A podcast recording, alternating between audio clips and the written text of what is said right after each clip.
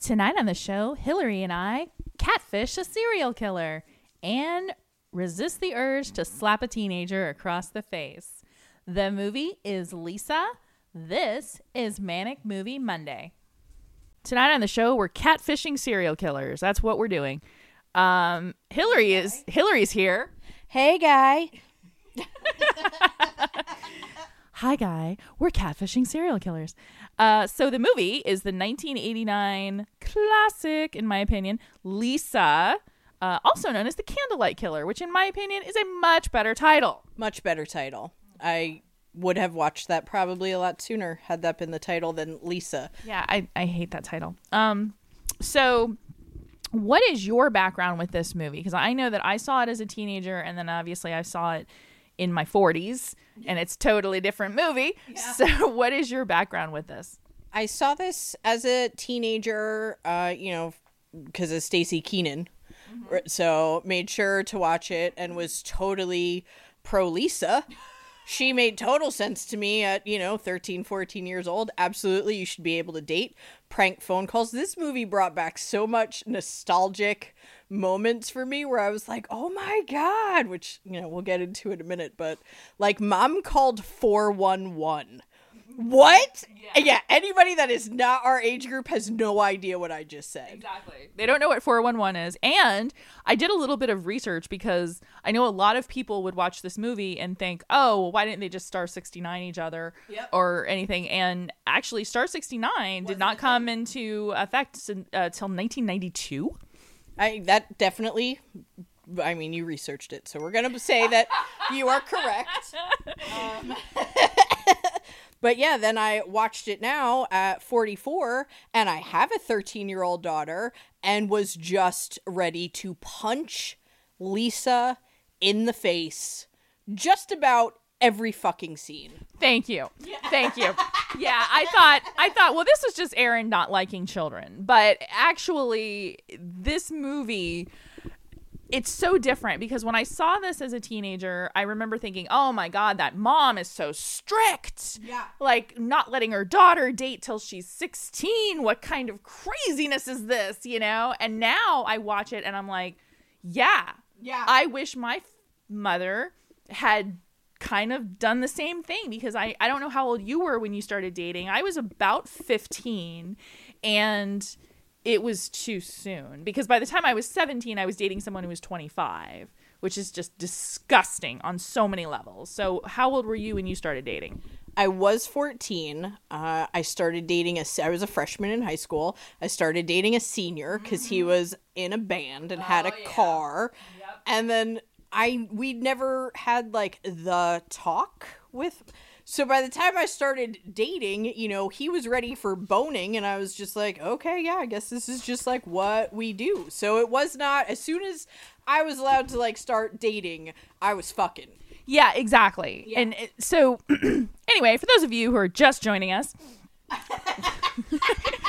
this conversation went went south real fast. But uh, so this movie is called Lisa. It came out in 1989, though it is erroneously credited as 1990. It's not. It's um, it was shot in 88, came out in 89, originally released in theaters, did really well. But the production company was like, well, fuck that. We're going to release it on video and we're going to release it to HBO because we're going to make more money. So the release date of that is 1990, which is why a lot of people know it as a 1990 movie. Uh, but this movie is so delightfully 80s. there is there is a lot of uh, there's some stonewashed denim.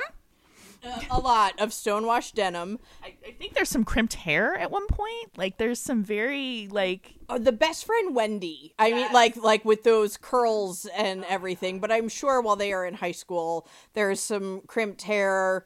You know, a swatch watch or two. There's definitely yes, thank you. There is definitely some swatch action going on. Um, so this movie is like I've heard this described and I love it as Harriet the Spy meets American Psycho.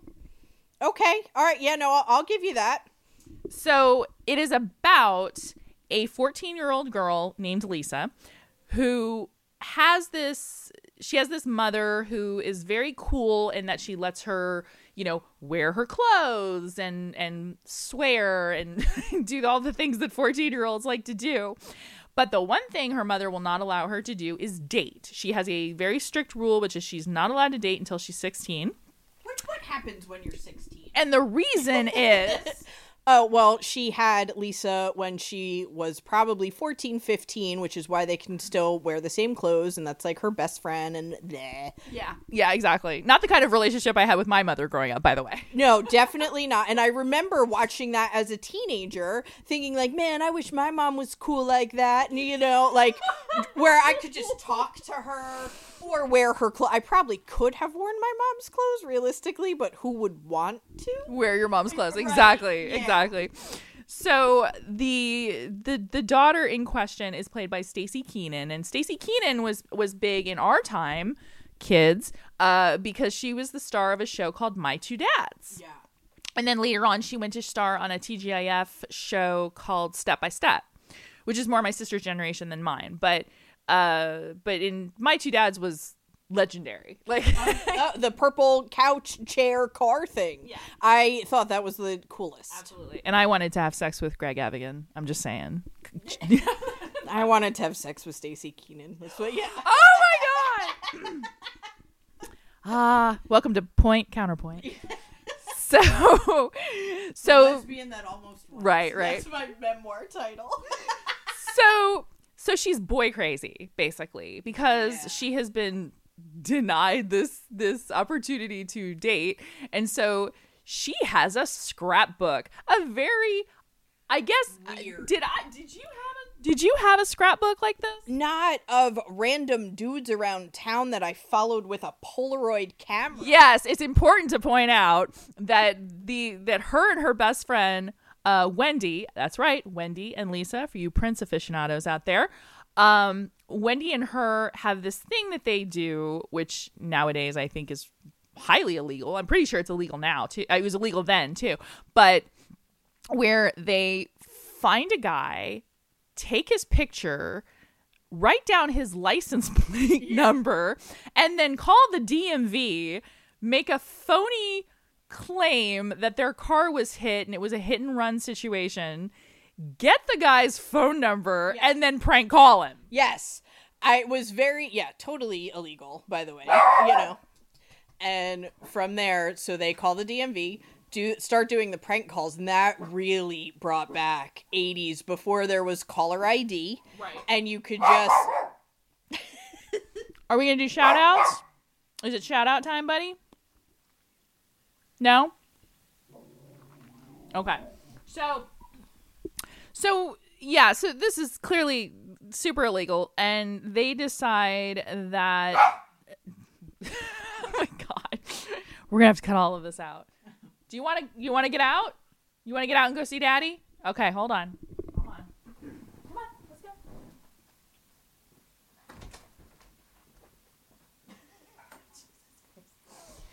go. nothing to see here.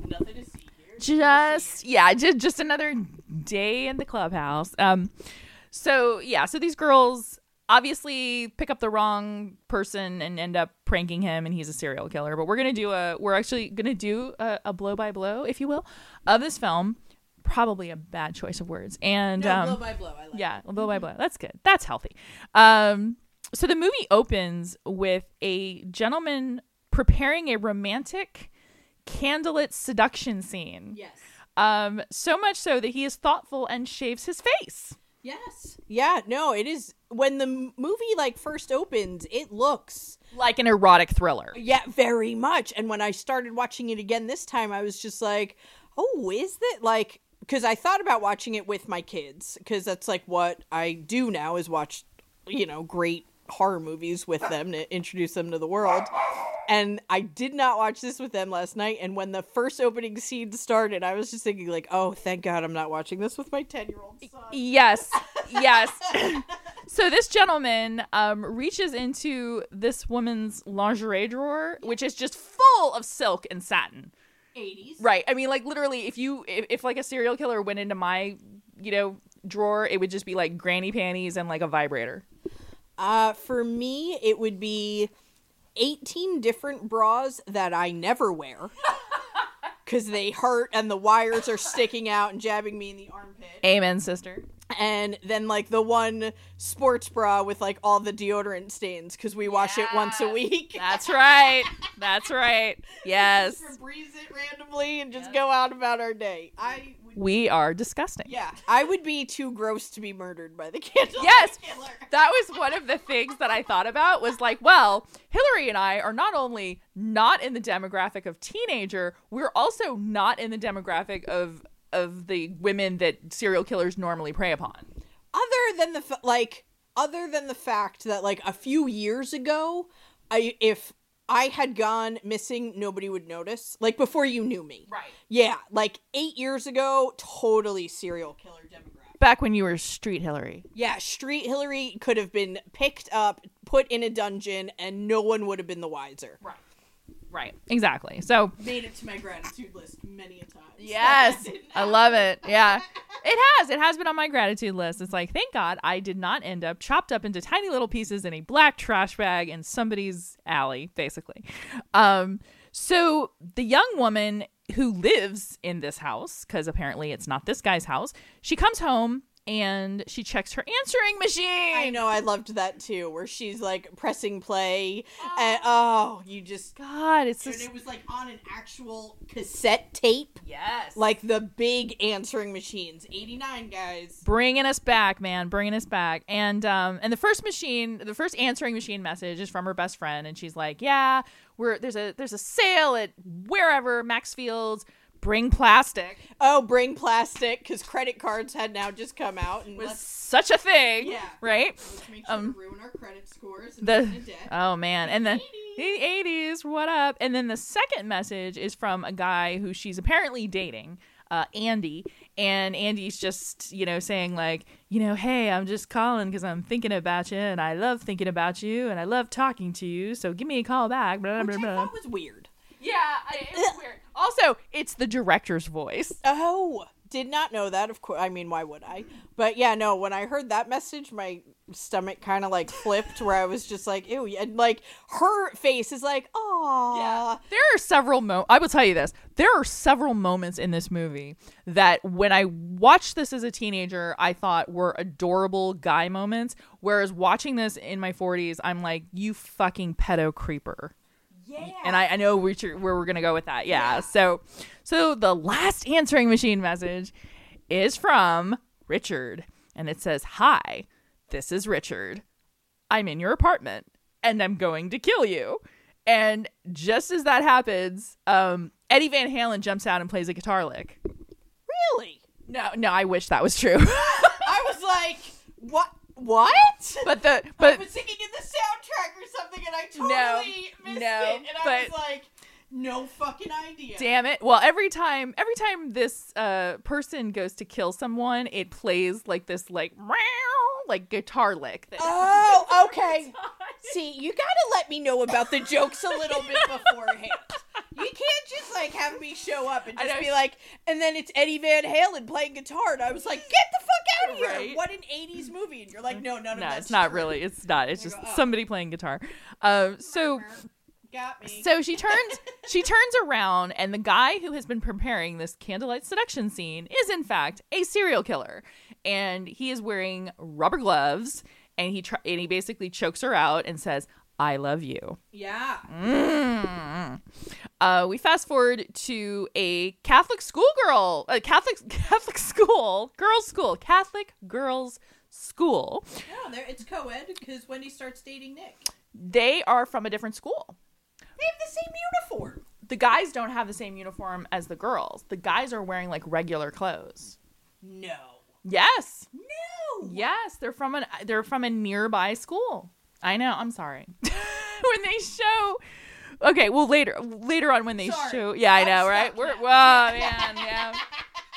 Call off the dogs. Piss on the fire. We're done. Okay. Um so we see that this these two teenage girls and they are 14 years old. They go to a Catholic school and they change immediately into what looks like uh, dresses you would wear for Easter.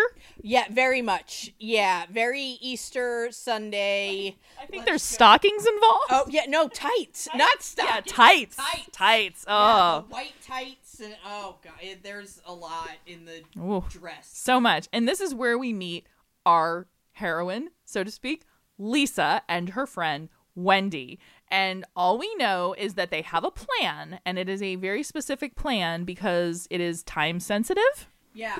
No, they're just running through, and one of them has you know the Polaroid. Someone has a Polaroid camera, exactly, and they take a picture of some random dude who's driving in a convertible. Thank Yeah. thank God for that because they wouldn't get a good shot. And they copy down his license plate number, which, ladies and gentlemen, is want more. Yeah.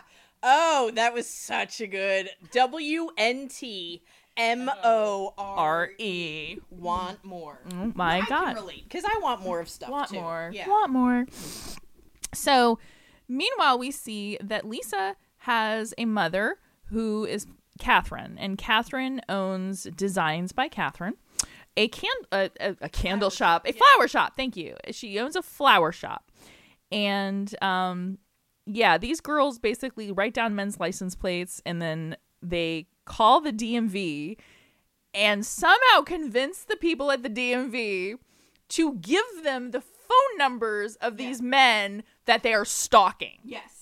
Yeah. No. It, this is like a, a how-to stalker guide. Really. Oh yeah. Oh yeah, because you know, we've already established that there is a there there is a stalker out there. You know, that Richard is a stalker. Uh, because obviously he has broken into this woman's house. He has set up a complete candlelit seduction scene and killed her and gotten away with it. And we know that he has done this several times because there are several newspaper uh, headlines that say Candlelight killer you know strikes again and candlelight killer claims seventh seventh victim Yeah. Seventh victim.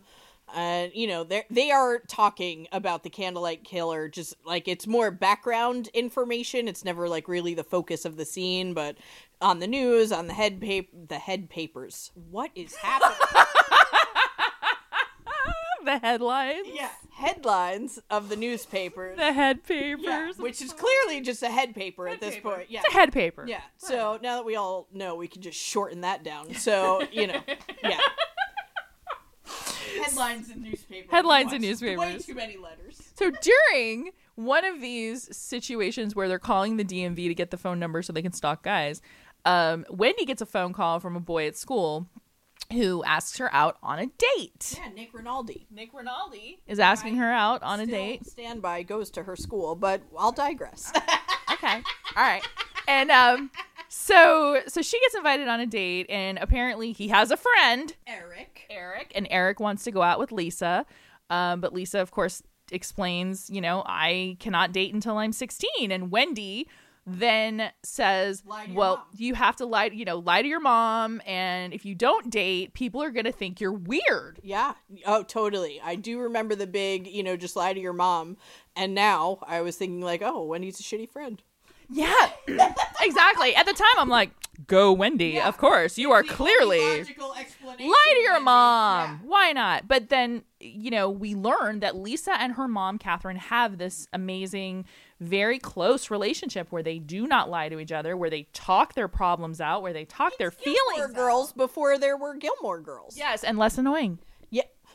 Ooh. Oh, I know that was rough. I, I, I know, and I, and you know what? It's funny. I, I've watched Gilmore Girls, but there are times when it gets grating, and I can't handle it. This is pro Gilmore Girls area over here. So let us know in the comments. which Comments. side you lay on. At us. Yeah. Which do you prefer? um. So, uh, Team Lorelai.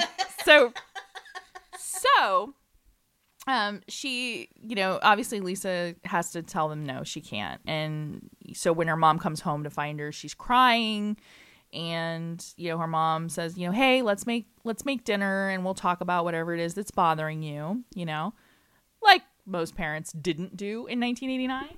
Yeah, no, parent. It was you know it was the '80s. They were now going to work and raising you know Gen X.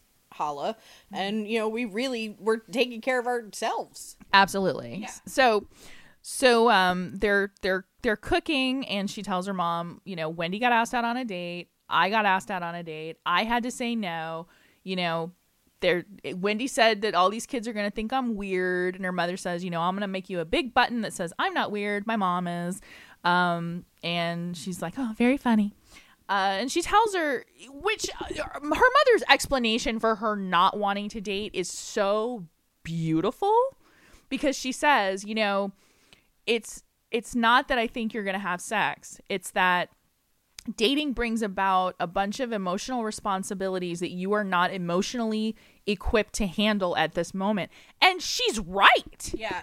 At 14 absolutely not. Mom is stupid. I can handle anything. At 40 uh yes very very well stated. Yeah you don't you're just like really learning how to like be a friend Oh my god. you know like how to maintain friendships and stay in contact and you know give a shit about somebody else's opinions use communication properly and like all of those things are just you're starting to learn how to do them and now we're going to add pressure to that like regardless of if you want to have sex or not there are just other things that you do as a girlfriend that can you handle and and until you can talk to somebody about that like wildly different movie at 40 blew my mind how much i was like i don't remember this at all but i remember the scene but i did not have the feelings i'm having right now Exactly. It's like our emotional response to this movie was totally different this time around than it was when we were teenagers and we saw it.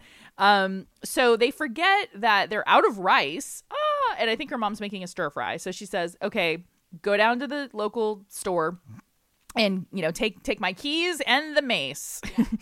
and so while Lisa is um is is walking home from getting the rice, she notices a couple making out in a car and decides to leer at them. yeah like crouch down behind like trash or something whatever and like really be and i was like oh your mother is absolutely right to not let you date being that you cannot control yourself to just like let people be you weird pervert little fucking girl Yes, absolutely. So she's crouching down and then she gets startled by a dog. Thank God for that dog. And she ends up running from the dog and she runs right into our serial killer, Richard. And her rice goes flying and his uh, cassette tape. Yeah. Oh, yeah. No, he drops his cassette tapes on the ground.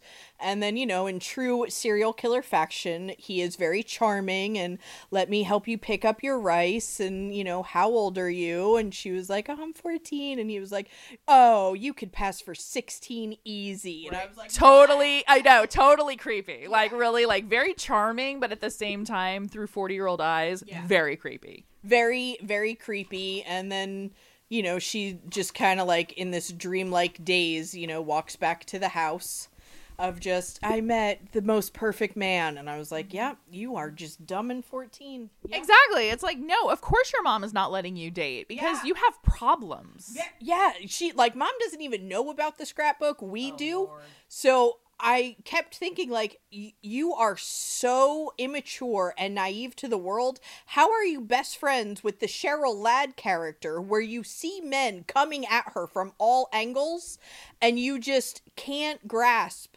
that like men are weird to you, but you are so like cock hungry at 14.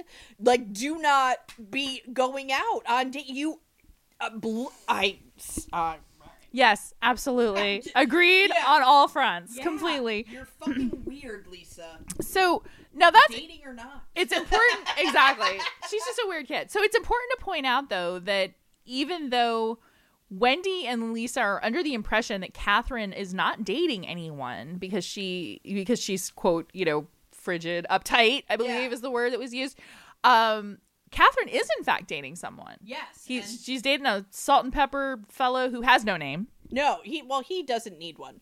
And I was I loved this scene cuz like so I'm stepmom, right? I'm not bio mom. And you know, she talks about how, you know, and he's like, "Oh, I've dated uh, women with children before."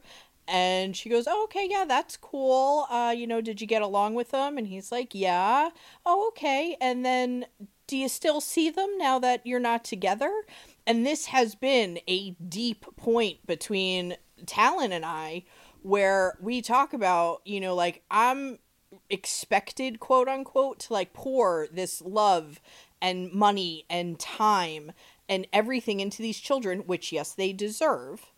But if you leave me, you take all of that with you. And I have no rights, I have no ties, and like you guys can move on. And even though like they're hurt, like, you know, I, like that, it hurts.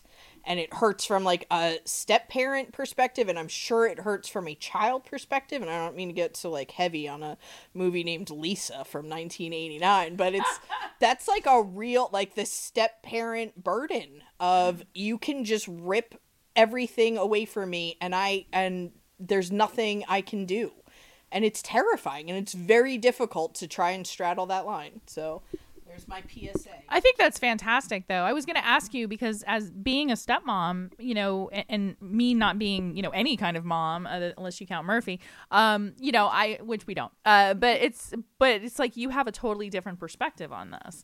You know, you've been through that situation, and this is not your first go around with having that situation as well. Right. So, you know, yeah, no, and do not recommend.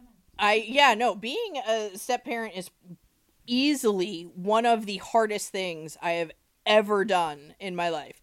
I have owned businesses. I have been successful in business. I have like, you know, come up from literally the gutter to like have an amazing life. I don't use drugs anymore.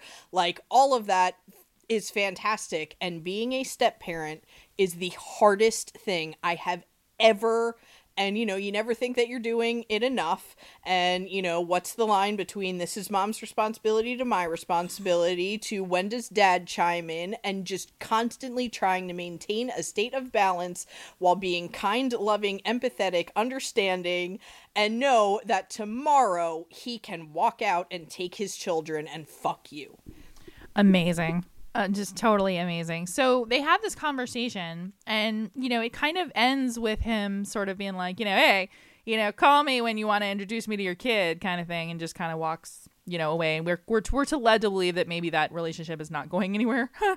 um, meanwhile, oh god. Meanwhile, Lisa decides that she is going to call Richard because at this point she has got his license plate number, she has written it down she's on the prowl, you know, and um, she. His face, Richard's face, when we cut to the scene of the black couch so 80s and there's nothing else in there there's a rug and a couch right it's, it's important to point out that this is the most patrick bateman-esque yeah. room it's a room like literally looks and it looks like even though you see that there is a door leading to possibly a bedroom it literally looks like he just sits on that couch. Yeah, yeah, no no TV, no artwork. mm It is a black couch on a rug with a rotary phone, I believe. Yeah. Yeah. And like his face when that phone rings was fantastic. Oh my god. And so she she makes a we can only call it a breathy phone call to him. Hi guy. Is this Richard?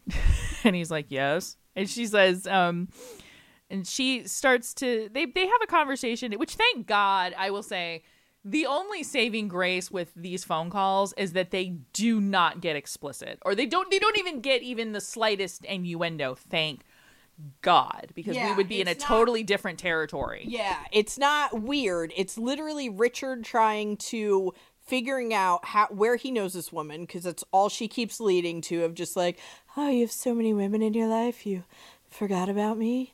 And you know she has stalked him enough to know where he works what he drives where he lives and he's just trying to play the cat and mouse game where he's almost on the other end of being prey. And just like really he's totally enthralled with the game. And lisa is a 14 year old girl just like trying to pretend to be grown up and just hearing the stories about like what happens to her mom and bringing those to Richard. But yes. it doesn't get weird. It's just it's cat and mouse on both ends. Exactly, and it and and next time we're we're greeted to uh, we are treated to a stalk fest because the girls are stalking him and he is stalking his next victim who is working out at an aerobic studio. Oh baby, Oh yeah, with headband. yes, You know, I believe a side ponytail, and we all know side ponytail means you do butt stuff. Like, I feel like we all just know that. I mean that's pretty much yeah we know that. Yeah. So, and then she jumps into her Saab 900 Turbo convertible. And I was just like, man, that was really probably who I wanted to be when this movie came out. Absolutely. she's she's gorgeous, man. She's she's working out at the aerobics studio next to the restaurant where Richard is either a manager or he owns it. I'm going with manager. I'm definitely going to say manager because he, I mean, he walks in In a tux. in a tux, but then he's just kind of walking around like shaking hands. And I feel like when you're the owner, I, that might be an owner thing. You know what? We really don't know what he does because his house is literally one black leather chair and a rug. So he, right. it- Yeah. it is. It's kind of it, it's like he has the apartment of somebody who's a manager. Um, but he just walks around in a tux all the time. yeah, and like, and polishes one glass. Yes, he polishes one glass and instructs somebody and then that's it. That's what he does. That's, that's his job. And I was like, I could do that. Meanwhile, he is stalking his next victim. He uh we see his next victim. Her name is Judy. Judy. Poor Judy. Are you there, God? It's me, Judy. Yeah, and this poor woman. So she's listening to her answering machine again. The largest answering machine I think I've ever seen in my life. Like this thing was a, a coffee table by itself. Maybe a nightstand. Coffee table's a bit much, but definitely a nightstand. Yeah. So he so she's she's playing her answering machine messages. She's the one who calls 411 because she needs to call for the LAX That's flight. right, LAX. Sorry, sorry. guest. yeah, I know. We're gonna have to. I know. I got so excited there. No, it's fine. Yes. You can totally leave it. Yeah, so Judy, so Judy calls 411 because her boyfriend slash husband slash fiance, whatever he is, um, is coming in on LAX flight, whatever, and she wants to know if that flight's on the ground, which is funny because I think nowadays you could never find that information out. No, you could never find that information out, but she calls 411. Anybody that does not know, 411 used to was Google. You know, you would call 411, it was the information number. And then so she says, you know, I need the number to LAX, then hangs up and has to call the phone number. Doesn't even write it down. We just had to memorize seven numbers cuz you didn't have 9 at this point cuz you didn't have area codes and she dialed. I have a whole paragraph written about this in my notes of how blown away that she called 411, hung up and then dialed seven numbers to call an airport and talk to a person. what? The 80s were wild. oh my god. So that's her that's the first message and um Oh, yeah. and, and then Some other stuff and then some other there's a, another message in there somewhere. And then the next message is Richard, "Hi, Judy. This is Richard. I'm in your apartment and I'm going to kill you." So she thinks it's a prank call from some other dude named Jim. So she calls Jim and leaves Jim a voicemail and she basically says, you know, leave your sick games for somebody else. And by the way, lose my number. And immediately turns around to be greeted by Richard, who lifts her up by her neck. Yeah. And then- Michael Myers is and what I was thinking. yes, and then drags her down the hallway to the seduction scene that he has set up. It's important to point out that in no nowhere in this movie do they mention the word rape. No. They do not mention that he is a rapist, No, but he is a fucking rapist. and we're about to see exactly what happens um, in a very sanitized, almost PG rated filth sort of way. PG rape. You know. It's yeah. It's yeah. very strange because this movie is a PG 13 movie, but it's so dark that it really should have been an R in a lot of ways. Um, I feel like they sort of they they missed the boat on this. You know, I feel like they probably could have gotten away with that with more. Um, but there's almost something very creepy and sleazy about it being a PG-13 movie. See, I totally it totally made sense to me that it was a PG thirteen movie because there wasn't a lot of cursing. There's not a lot of blood. No.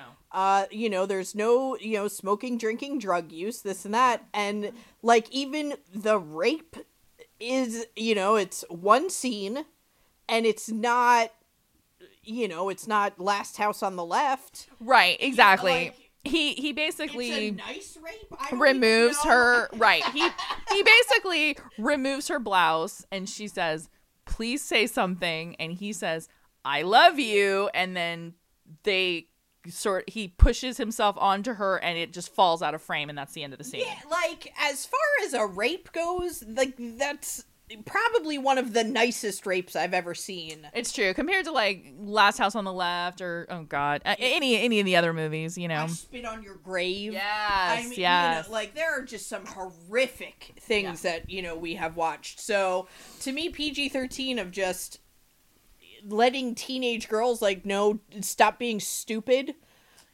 You know, like I like that. I like that. It's almost like it's a good thing that they made it PG 13 so that these teenage girls could make it. And fun fact the director made this movie because his daughter, his teenage daughter, whose name is Melissa, could not see his movies because every movie he had made prior to this had been R rated. So he made this movie for her, which on some level is weird. disturbing and weird. that her name Yeah. Melissa. Melissa. Yeah, exactly. Um, so we kind of flash forward. Uh, time is really not linear in this movie, by the way. I, we don't really know when things happen, but It just does. yeah. So we flash to Richard's apartment. It's obviously post killing rape, and um, he has a box of cassette tapes with women's names on them, and one tape says incoming, and the other one says outgoing, and that is so disturbing to me. Yeah, I was like, does he call them before he murders them and leaves them like because it's the voice, it's the cassette tape from the answering machine.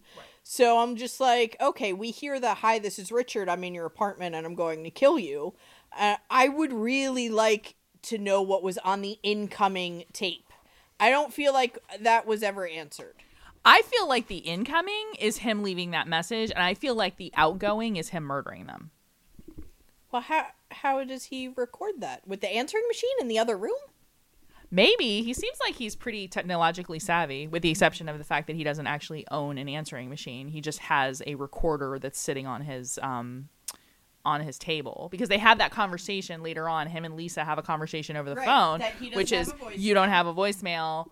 You know, Oh, doesn't everybody have a voicemail? But he's got a recorder, and that's what makes me wonder. Okay.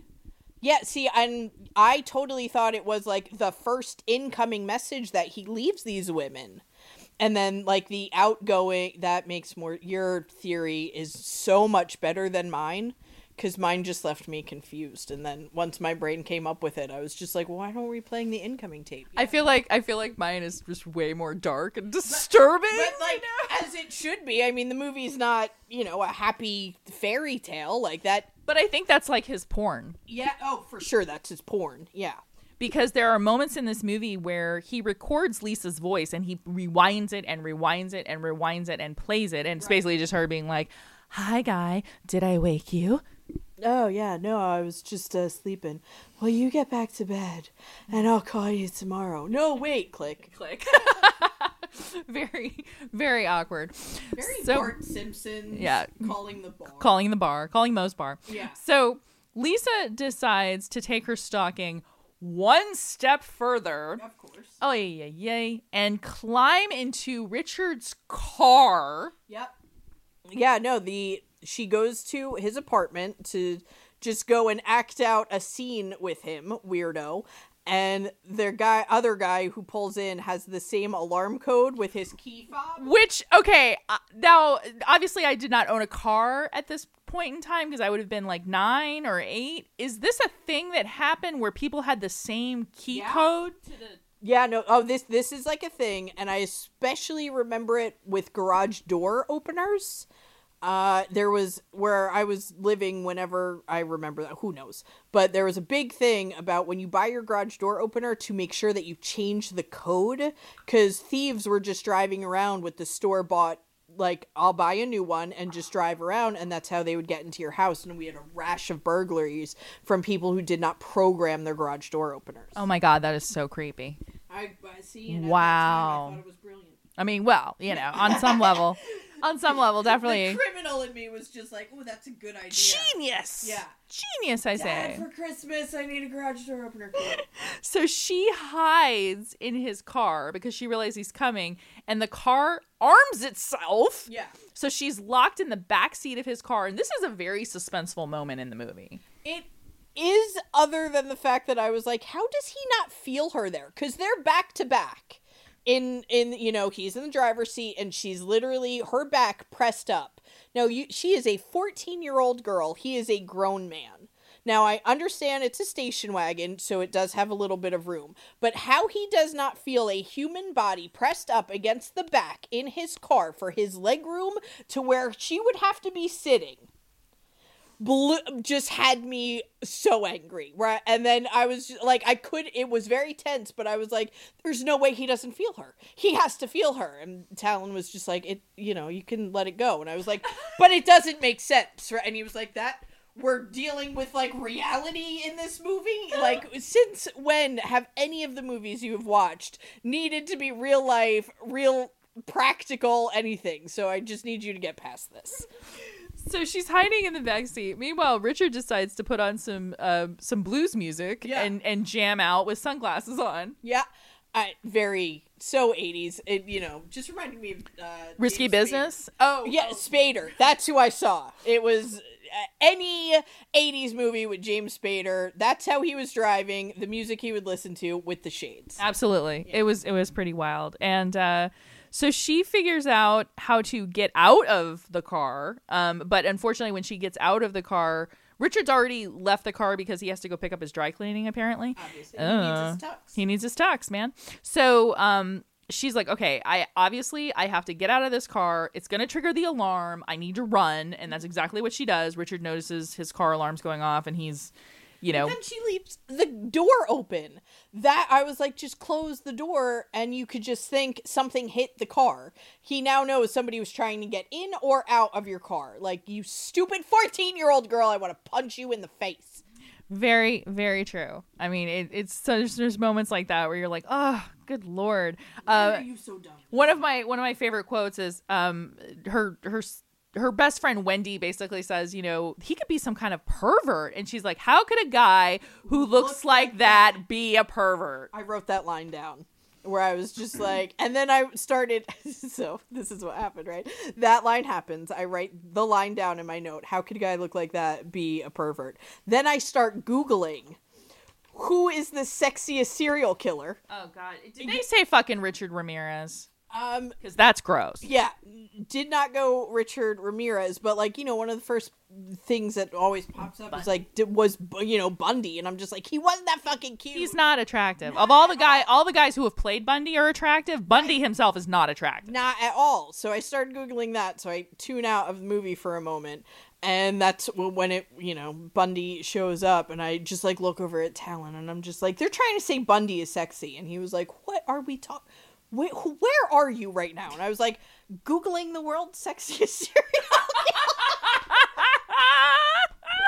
It was like, Jesus, when you die, I'm gonna have to erase your browser history on everything, huh? And I'm Oh my god, yes. Yes. Absolutely. so fresh fresh off that line, um the conversation gets really uncomfortable because she calls Richard and she, at this point she's been calling him Rick this entire time and he gets into his whole do not call me Rick. Yeah. I don't like it. Yeah, call me Richard. Okay. So she starts to reveal little bits of information about herself, and one of them is that she is named Lisa and she has long blonde hair. Yes. And he says, uh, your name isn't Lisa, but okay.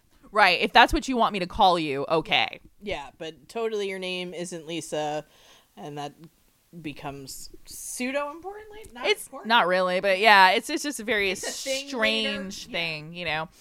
Meanwhile, Lisa is becoming increasingly just more um, annoying uh, to her mom because she's sitting with her best friend, and they basically like what what is it called when you just am- ambush? She ambushes her mom into agreeing to let her go to Big Bear with Wendy's family. You know, and I remember doing that to my parents where I Oh, would yeah. like ask them in front of a parent. Yes, yeah, definitely. Everybody is there, and I bring my friend to be like, "Hey, uh, you know, Samantha's dad already said it was okay if it's okay with you for her to stay here." Right, and just put it on the spot. Yeah. Right, like totally try to back you into a corner so Samantha can, you know, spend the night. But all just to note, like Jeffrey Tambor plays. Oh my god. dad. Okay, we completely forgot to mention the fact that for some reason Jeffrey Tambor shows up as as Wendy's dad. I don't know, maybe he owed someone a favor. I don't know. But he shows up as Wendy's dad, so he has kind of like an underutilized role in this movie. Um I mean his role is basically to like comment on the fact that there's a serial killer on the loose and and then just be like, "Well, why can't you guys come to Big Bear with us for the weekend?" Yeah, and Katherine is like, it's flower season, it's Easter, and that's huge in the flower industry, so I can't go. And Jeffrey Tambor's just like, well, Lisa can go. And initially she says no. She's like, Lisa has plans. And then Jeffrey Tambor is just sitting there, like, being awkward, like, ooh, parent. I think we need to go. Yeah, yeah. Parental cock block. Oh. Let's, uh, get out of here, Wendy. Oh my god. So um so they have this like just fight. Like hi her mom and her have this fight and you know Lisa's just an asshole to her. Total asshole, you know. Oh I can't think that you know you would think that I would have sex. I'm not an idiot like you, or so. Just terrible. Just a really terrible fucking and child. And mom doesn't hit her. No, it gets way worse by the way. Like this is actually one of the fights that they have, but trust me, it's going to escalate into, you know, slap a slap a hoe territory later. Oh my god. So, um so her mom feels bad and decides that she's going to let her go to Big Bear with Wendy's family. Um but uh and she's busy that night, but she says, you know, tomorrow night let's do something fun. So, she takes Lisa bowling. Yep, takes Lisa bowling for you know family fun night bowling. Where I- uh, it's still at 44. I was just like, is this fun for any? Maybe if you like bowling, but even as 14 year old kid, did not want to go bowling with my mom, and 44 year old stepmom does not want to take my 14 year old daughter bowling either. All of that just sound like when the scene flashed up, and it's just like the bowling lane shot, and I was like, oh mom, Ah. no. Yeah. So during this scene, Lisa is trying to figure out how to bowl when out of nowhere, mm-hmm. a haircut in a sweater named Dawn decides mm-hmm. to jump in and say, you know, you're supposed to hold it like this. Didn't your dad teach you? And she's like, I don't have a dad, you know, like, ho, don't talk to strangers. Um, and he's like, well, you know, she's like, can you show me how to bowl? Now, here's the thing a decent human being in this situation, I should say a decent male in this situation, would be like, oh, you know, that's inappropriate. I gotta go.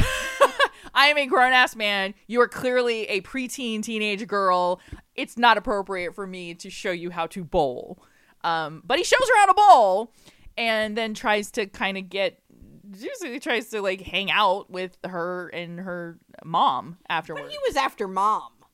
Yeah. y- Oh, like that's how I took it. Like, let me win over the daughter so the daughter invites me because I'm trying to bang Cheryl Ladd for sure. any yes exactly as any man would um and uh and so that obviously doesn't go very well and you can kind of tell that that cheryl ladd katherine is losing her cool with this whole situation because Lisa has been making comments about how she's uptight and how, you know, she should date and why isn't she dating and, you know, all these cute boys and that guy was kind of cute and, you know, just just super inappropriate shit. and totally this is like really solidified the you absolutely cannot hand the emotional maturity that is involved in dating being that you get so obsessed. Like some guys just like hey i'd like to bowl with you and you're like yeah you want to move in dad?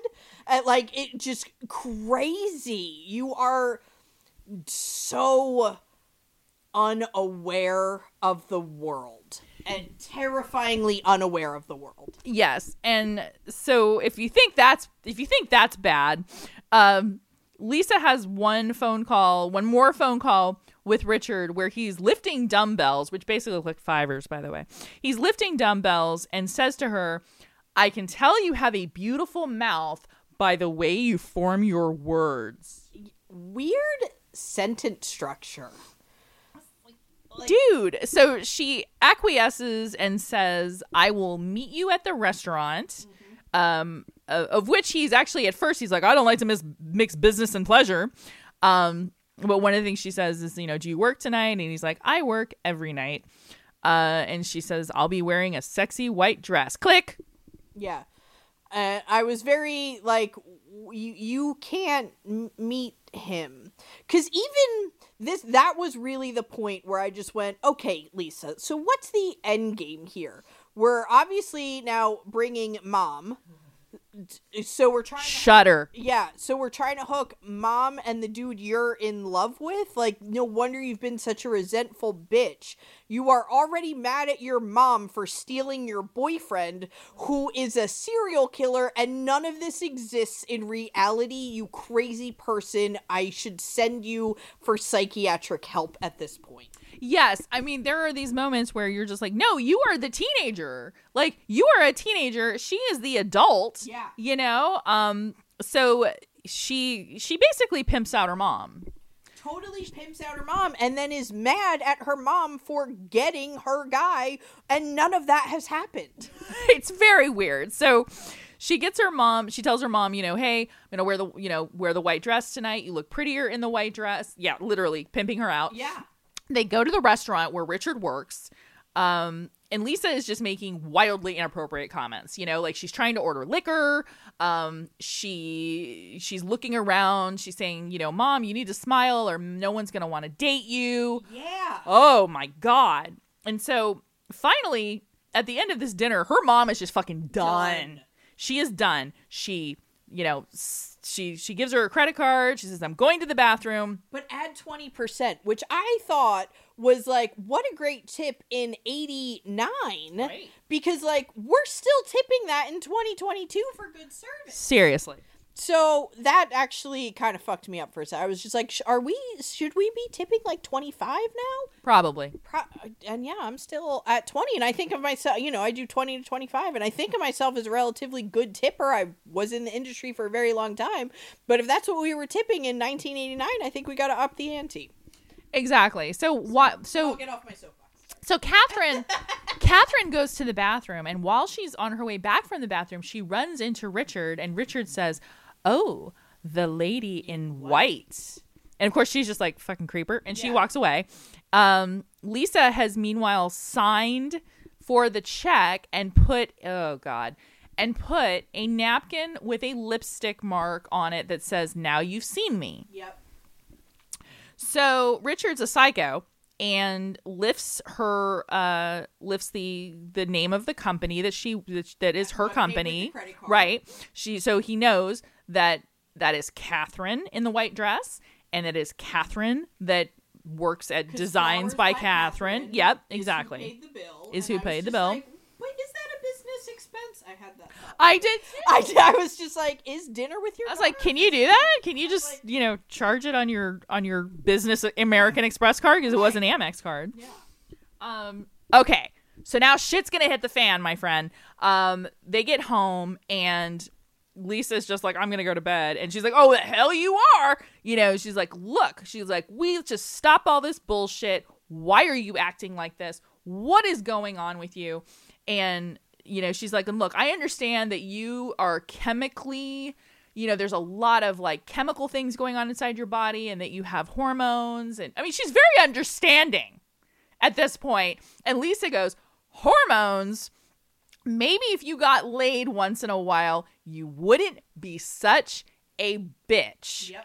And Cheryl Ladd, rather than just slap her across the face, which by the way, trust me, I actually had a memory of her slapping her across the face, but she doesn't. She just pushes her into her bedroom and says, You are grounded, young lady. No big bear, no, No phone. phone." and rips her phone out of the wall and walks out, right? And walks out and and even has this moment of like She's crying. sadness where she's crying next to the door like oh my god i really i took away her phone and oh that was so bad you know you can tell that their relationship is so close that they don't have fights like this Yeah, no, this this was new for Cheryl. The joys of parenting a teenage girl. I don't know how any of us made it to adulthood. oh my god i i at, at this point when i'm watching this movie i just wanted to like hug my mom and just be like i'm really sorry Yeah. like i'm really sorry that at 17 i was like i'm gonna date this 25 year old and fuck both of you because i don't care what you think and i'm gonna sneak out and i'm gonna see my boyfriend because he's special and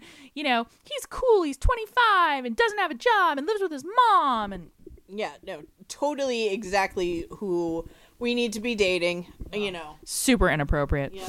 He loves me for me. oh god yeah really I don't understand. You don't understand. You just don't get it. You've never been in love like this before. Slap. Uh, so Richard now has, you know, the information on Katherine, yep. right? He knows that they're, you know, Lisa's Lisa's somebody else, and Katherine is who he wants to kill.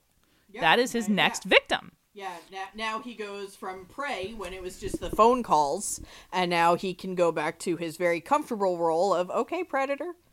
Absolutely. Um, Lisa, if you think that Lisa has is was an asshole last night, uh, get ready because Lisa decides that she is going to defy her mom and go to Big Bear with Wendy's family anyway. Well, obviously, that was honestly one of the only things that Lisa did that made total sense to me. Well, it is a very, it, it is a very teenage girl thing to do. Like totally made sense to me. Parent, and then I thought, why didn't Katherine, mom, call the, Wendy's parents and say, "I am so sorry. Lisa's not going to be able to come to Big Bear." Uh, and make up any fucking thing that you want. I am so sorry. Because when parents show up to take him to Big Bear, they have no idea that she's not going. Nope, they think they're like, you know, Lisa. I hope you brought your, sl- uh, hope you brought your sleeping bag because you know we got to get on the road. And she's like, oh, I guess we're just gonna go, Yeah, and no one's gonna say anything. So, so now shit gets crazy. Richard is stalking Katherine. He's he's watching her from afar. Um, one of my favorite shots in this movie is when uh, Katherine is walking home, and there is you know police and news crew, and they're all surrounded. They've all surrounded this person's this woman's house, and it's you know one of the victims. Yeah, Allison. Allison, uh, that would be our first victim that we saw in the movie. Um, and not the first victim he had, but the first victim we saw. And um, and what's really fucked up is that that body was there for a week. oh, there for a week, which is just weird because I'm like, where did she work? That like nobody, she didn't go to work for that. You know, as an adult, I was like, how did you had to have had a job? You own your home, so how what how weird. But then what I was entertained with that all the news cameras are going off and interviewing. She just walks right through live new news broadcasts, you know, police tape and everything, and she's just you know walking her groceries, you know, on home through the middle of everything, and I was just like, no, no, you're just. It, it's a live news bro. Okay. just walking through the live news broadcast in Venice. So she's walking home. Richard is sitting in his car, giggling mm-hmm. and watching the cops work, which is something serial killers love to do. Yeah, no, he's really getting off on his next victim is walking through the first victim. Nice. Yeah, yeah, huge, huge boner, I'm sure, in the car, just thoroughly titillated, if you will. Lisa has her last phone call with Richard, which is funny because like her she's in Big Bear with Wendy's family. Wendy's family is downstairs packing all their shit up and Lisa's like, "You know, I'm bored. I think I'll call that guy again." Yeah. But I mean, like that's her obsession. Yeah. Like he, she's obsessed with him, and he's obsessed with killing her, Katherine, her mom. Right. You know, just like that whole circle. Which It's a weird little yeah, exactly. It's a definitely definitely a cool dynamic. So so she calls Richard. Richard calls her on her lie. Yeah. Uh, you know, don't tell me your name is Lisa. I know who you are. And she's like, you know, no, like my name is Lisa. I, I swear, it's totally Lisa. You saw me at the restaurant. I'm Lisa. And he was just like, listen, bitch, your name is Katherine. And then, like, reality kind of punches Lisa in the face. I think she just hangs up and is like, She "I does. She's like, nope. She didn't even say. Yeah, she doesn't not even say that. She's like, no, please don't call me that. She's like, and he's like, no, your name is Katherine. And she's like, click, you know. Uh, so she calls her mom uh, to do damage control because she's afraid that like Richard's gonna tell her like, oh, he's, Right. you know, your daughter's been calling me, and you know what?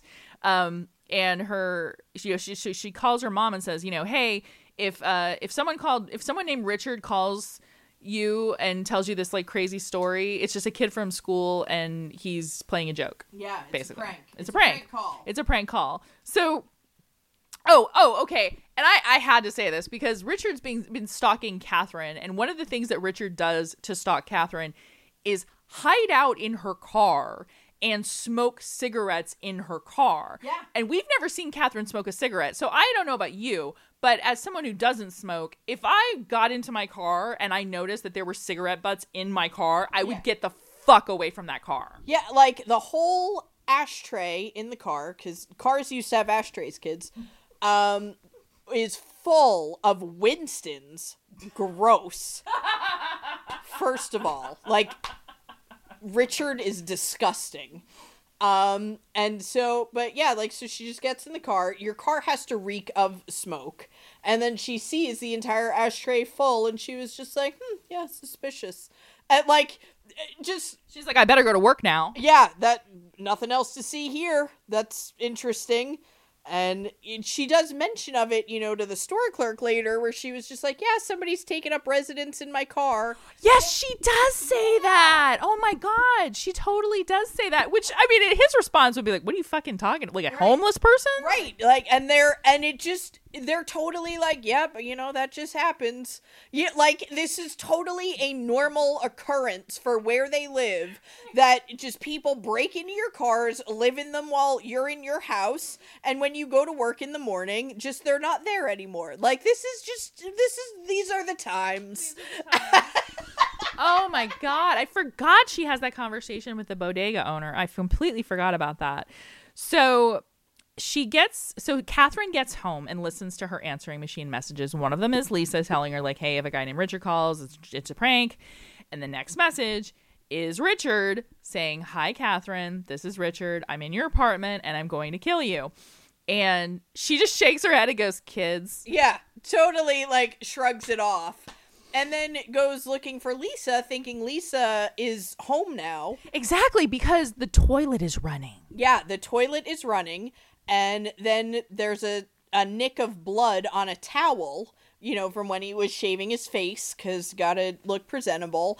And for uh, for the other kills that we had seen, it was very hi. This is Richard. I'm in your apartment. I'm going to kill you. Right behind you. And then he's right. But she walks around the apartment. It looks like she's gonna make some coffee. You know, take a shower. She's talking to Lisa. Let me go plant a garden. Like there's a time, and I was just like, so is he not in the apartment?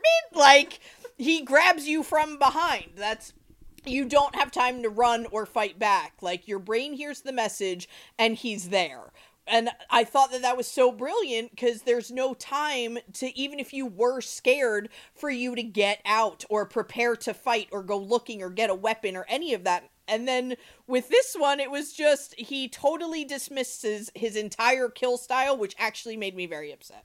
Ah, yes, his his modus operandi kind of goes out the window. Yeah, and so she she sees the light is on in Lisa's room, so she goes in there and the door shuts, and Lisa comes home from Big Bear. And um, I always love this because she's getting out of the car, and Jeffrey Tambor goes, "You know, do you need help? Do you need do you need a hand with that stuff?" And she's like, "No, I got it." Yeah. No, I got it. I'm good. Oh my god! But she had nothing to bring anyway. So what stuff? Yeah, exactly. She went without packing anything because she wasn't allowed. Because to she go. wasn't allowed to go. So that's what I was saying. I was like, what's what stuff is she bringing back from Big Bear? She has no suitcase. She's been wearing your daughter's clothes. So what stuff? Yeah, dude, help me. Help me carry myself in the house because that's all I that's have. all that's all we have, right? So Lisa Lisa goes upstairs and she goes into her room and her room is kind of like lit by one light and the light that it is it's like a like a reading lamp and her scrapbook is open to the page that has Richard's information on it mm-hmm. and the door slams and she looks up Richard has her mom in like a chokehold and uses her mom to headbutt her in the face. Yeah, no, loved that. Loved that. Was just like he got more than he like bargained for and it was just I thoroughly enjoyed seeing Lisa get hit in the face finally and that her mom did it but you can't get mad at the mom for hitting her daughter because a serial killer made her hit her daughter. Exactly. And and Richard basically just takes mom and shoves her into a corner. Like just Yeah. like like a sack of laundry just done.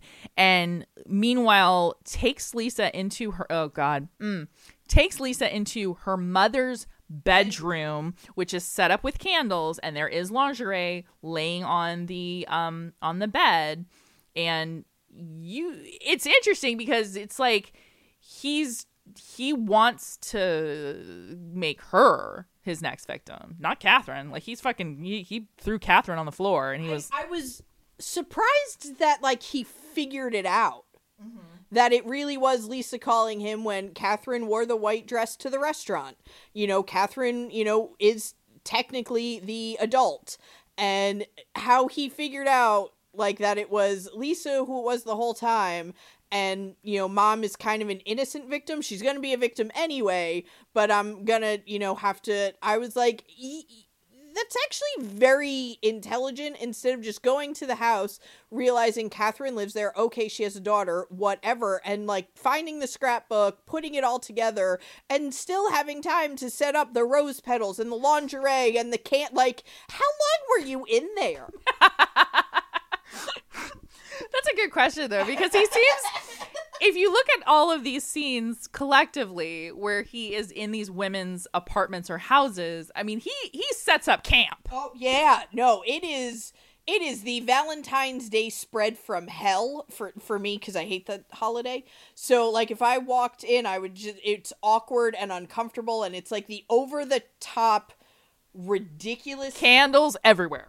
every yeah it's the 400 candles that are lit like you see it in movies and like rom-coms and every time i see it i'm just annoyed where i was like oh my god the amount of candles and the time and the energy and like there there are some girls that love that i'm not that girl i want nothing to do with it so the fact that it's done in like this movie as well is just like horrific for me where i'm just like the amount of time like it's so unnecessary if you're gonna kill him anyway like why do you need to light 400 candles buy them lingerie because i don't i i'm gonna say he buys it i don't know that he goes and gets it from the drawer Well, in the so the first killing, when he opens up the drawer, there is like lingerie upon lingerie upon lingerie in there. Like there are a lot of nightgowns. Now, granted, he could have just bought them all. yeah i feel like he buys them i'm gonna say that that's what happens That's good and What- creepy. what if he what if you don't like we're talking about you know with you could not find a ridiculous piece of lingerie in my i'm 40 i'm in a committed relationship like you know you what you get is what you see Too totally true. yeah it's you know the comfortable walmart pajamas and you know hair up in a messed up ponytail Yeah, maybe some boy shorts if we're lucky, but for the most Yeah. part, everything is just Yeah, no, everything's cheek hanging well well worn, Yeah. well worn. and comfortable and comfortable because that's how it is when you're in a committed long-term relationship so um so he takes her into the room with the you know intent of raping and killing her and meanwhile Mom jumps out with a butcher knife. Yeah, the longest butcher knife in history. It is not wide, it is long. It's like a bread knife butcher knife. So what you are picturing where it is like 18 inches long cuz it goes like through him into a wall. Yes. Yeah, like and when he pulls it out, I was like, Jesus, that's like Oh, it's horrible. I mean, it, what's funny is this movie, like I said, we said it's PG 13, but the last 15 minutes of this movie are Yeah. whoa. So the knife is like embedded in his shoulder. He takes, oh my God, he takes the knife and bangs it so that it pushes its way out of his shoulder. And then he grabs it and then he chases them into the bedroom where they've hidden out. And his mo- and her mom is like, you know, we're you know, get something to bolt the door, and she's like, call the police, and and Lisa tearfully looks at her and says, you took out my phone. I loved that scene. I absolutely loved that scene. Like the what life was like where you just did not have a phone in your pocket at all times. Like what a different fucking world we lived in. Cause yeah, I, remember mom screaming at her like call the police and her standing there and I'm like I fucking hate this girl because I forgot it was 1989 for that blit, split second and just like the look on her face of utter defeat of you took my phone and I was like, "Oh, Oh my god, when that, that was good." so uh, mom somehow comes up with uh, she grabs she grabs her mace and she maces his eyes, and I tell you. They must have done some research with this because his eyes are nasty. When I mean, they are like they are dripping. Shut almost. Where I was like, "What sort of mace does she have? Like this is chemical warfare, super glue, like." it- it- it is pink eye on steroids where just it is goops of yellow pus like dripping out of his eyes he's trying to pry them open to see and i was like what is this bear mace? Like she is not fucking around. And he's stabbing at the air like um it reminds me of Halloween 2 at the very end of Halloween 2 when um uh did she stab him in the eye with um the the scalpel or something like that? So his eyes are bleeding. It's blood yeah. in his eyes and yeah. he's just stabbing the air randomly, Yeah. wild just slicing, motion. slicing motions. Motion yeah can't figure it out. So he's still so he's he's blinded. Lisa's hiding under a pile of laundry. Meanwhile katherine comes jumping out with a louisville slugger beats Yeah. the crap out of him and he goes flying out the window yep. Batter up. That's my End- last quote. that's right. End of movie my friends. Oh my god. Um all right. So this cast so we got staci keanan who was on my two dads. Uh dw moffett was um our serial killer uh richard. He was on a show called for your love and apparently he's on a show called switched at birth which i guess is like an abc family show and i wouldn't know because i don't watch abc family. No, he was in uh the Cutting Edge movie. Topic. oh Isn't that him? no you mean you mean like the lead guy Yeah. No, that's that's DB Sweeney. I know. I'm sorry. It's okay. It's I know DW Moffett, DB Sweeney. It's like Dermot Mulroney, Dylan McDermott. Like, we- right. We have a DW. Topic throughout the whole movie. We Now have I gotta watch it again. We have a DW DB Sweeney situation now. Um, Son of a bitch. I I know. never know the people. That's crazy. Okay, Cheryl Ladd uh, is from Charlie's Angels, and the director said this is probably the best thing she's ever done, uh, which I thought was a little rough. Um, Tanya Fenmore, who plays Wendy, was in My Stepmother's an Alien, and I've only seen that movie one time. And I wasn't really a fan, but I know that she's in it, and I know she was like a big TV actress. Like she had been in um, episodes of Punky Brewster, Life Goes On, you know, the Torkelsons, all these other like sitcoms that came out around that time. Uh, Julie Cobb, who plays Wendy's mom, was the mom on Charles in Charge. Oh. Yep, that's the only place I know her from. Yeah. she has 30 seconds of screen time. Yeah, so- exactly. And then, of course, Jeffrey Tambor, which we know from Arrested Development and literally everything else on the planet. Uh, this movie was shot in Venice and downtown LA. So the uh, sort of all the prettier shots of different things like that were actually shot in Venice, whereas the um, the street where they lived and the lofts and that sort of like industrial looking area was downtown LA, which was a very dangerous place to shoot at that time. And it honestly still is. News to me. I know nothing of LA. I, you know.